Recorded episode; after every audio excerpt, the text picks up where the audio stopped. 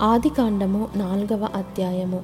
ఆదాము తన భార్య అయిన హవ్వను కూడినప్పుడు ఆమె గర్భవతి అయి కయీనును కని యహోవా దయ వలన నేనొక మనుషుని సంపాదించుకున్నానెను తరువాత ఆమె అతని తమ్ముడగు హేబేలును కనెను. హేబేలు గొర్రెల కాపరి కయీను భూమిని సేద్యపరచువాడు. కొంతకాలమైన తరువాత కయీను పొలము పంటలో కొంత యహోవాకు అర్పణగా తెచ్చెను. హేబెలు కూడా తన మందలో తొలుచూలున పుట్టిన వాటిలో క్రొవ్విన వాటిని కొన్ని తెచ్చెను. యహోవా హేబేలును అతని అర్పణను లక్ష్యపెట్టెను. కయీనును అతని అర్పణను ఆయన లక్ష్యపెట్టలేదు. కాబట్టి కయీనుకు మిక్కిలి కోపము వచ్చి అతడు తన ముఖము చిన్నబుచ్చుకొనగా యహోవా కయీనుతో నీకు కోపమేలా? ముఖము చిన్నబుచ్చుకొని ఉన్నావేమి? నీవు సత్క్రియ చేసిన ఎడల తలనెత్తుకొనవా? సత్క్రియ చేయని ఎడల వాకిట పాపము పొంచియుండును నీ ఎడల దానికి వాంఛ కలుగును. నీవు దానిని ఏలుదువనెను. కయ్యను తన తమ్ముడైన హేబెలుతో మాటలాడెను. వారు పొలములో ఉన్నప్పుడు కయ్యను తన తమ్ముడైన హేబేలు మీద పడి అతనిని చంపెను. ఎహోవా నీ తమ్ముడైన హేబేలు ఎక్కడనున్నాడని కయ్యను నడుగగా అతడు నేనెరుగను. నా తమ్మునికి నేను కావలివాడనా అనెను. అప్పుడాయన నీవు చేసిన పని ఏమిటి? నీ తమ్ముని రక్తము యొక్క స్వరము నేలలో నుండి నాకు మొరపెట్టుచున్నది. కావున నీ తమ్ముని రక్తమును నీ చేతిలో నుండి పుచ్చుకొనుటకు నోరు తెరచిన ఈ నేల మీద ఉండకుండా నీవు శపింపబడిన వాడవు. నీవు నేలను సేద్యపరిచినప్పుడు అది తన సారమును ఇక మీదట నీకియ్యదు. నీవు భూమి మీద దిగులు పడుచు దేశ దిమ్మరివై ఎందువనెను? అందుకు కయ్యను నా దోష శిక్ష నేను భరింపలేనంత గొప్పది. నేడు ఈ ప్రదేశము నుండి నన్ను వెళ్ళగొట్టితివి. నీ సన్నిధికి రాకుండా వెలివేయబడి దిగులు పడుచు.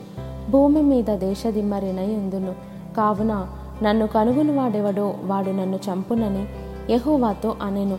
అందుకు యహోవా అతనితో కాబట్టి ఎవడైనను కయీనును చంపిన ఎడల వానికి ప్రతిదండన ఏడంతలు కలుగుననెను. మరియు ఎవడైనను కయీనును కనుగొని అతనిని చంపకయుండునట్లు యహోవా అతనికి ఒక గురుతు వేసెను. అప్పుడు కయీను యహోవా సన్నిధిలో నుండి బయలుదేరి వెళ్ళి ఏదెనుకు తూర్పు దిక్కున నోదు దేశములో కాపురముండెను. కయీను తన భార్యను కూడినప్పుడు ఆమె గర్భవతి అయి హనోకును కనెను. అప్పుడతడు ఒక ఊరు కట్టించి ఆ ఊరికి తన కుమారుని పేరును బట్టి హనోకను పేరు పెట్టెను. హనోకుకు ఈరాదు పుట్టెను. ఈరాదు మహుయాయేలును కనెను. మహుయాయేలు మధుషాయేలును కనెను. మధుషాయలు లెమెకును కనెను. లెమెకు ఇద్దరు స్త్రీలను పెళ్ళి చేసుకొనెను. వారిలో ఒకదాని పేరు ఆదా రెండవ దాని పేరు సిల్లా. ఆదా యాబాలును కనెను. అతడు పశువులు గలవాడై గుడారములలో నివసించువారికి మూలపురుషుడు. అతని సహోదరుని పేరు యూబాలు. ఇతడు సితారాను సానికను వాడుక చేయువారికందరికీ మూలపురుషుడు. మరియు సిల్లా తూబల్కయీనును కనెను.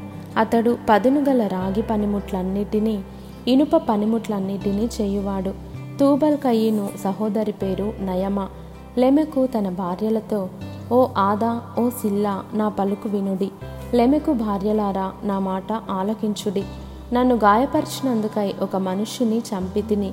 నన్ను దెబ్బ కొట్టినందుకై ఒక పడుచువాని చంపితిని. ఏడంతలు ప్రతిదండన కయ్యను కోసము వచ్చిన ఎడల లెమెకు కోసము డెబ్బది ఏడంతలు వచ్చిన నేను.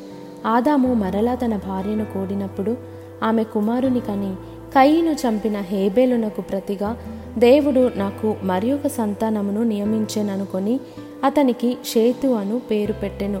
మరియు షేతునకు కూడా కుమారుడు పుట్టెను. అతనికి ఎనోషను పేరు పెట్టెను. అప్పుడు ఎహోవా నామమున ప్రార్థన చేయుట ఆరంభమైనది.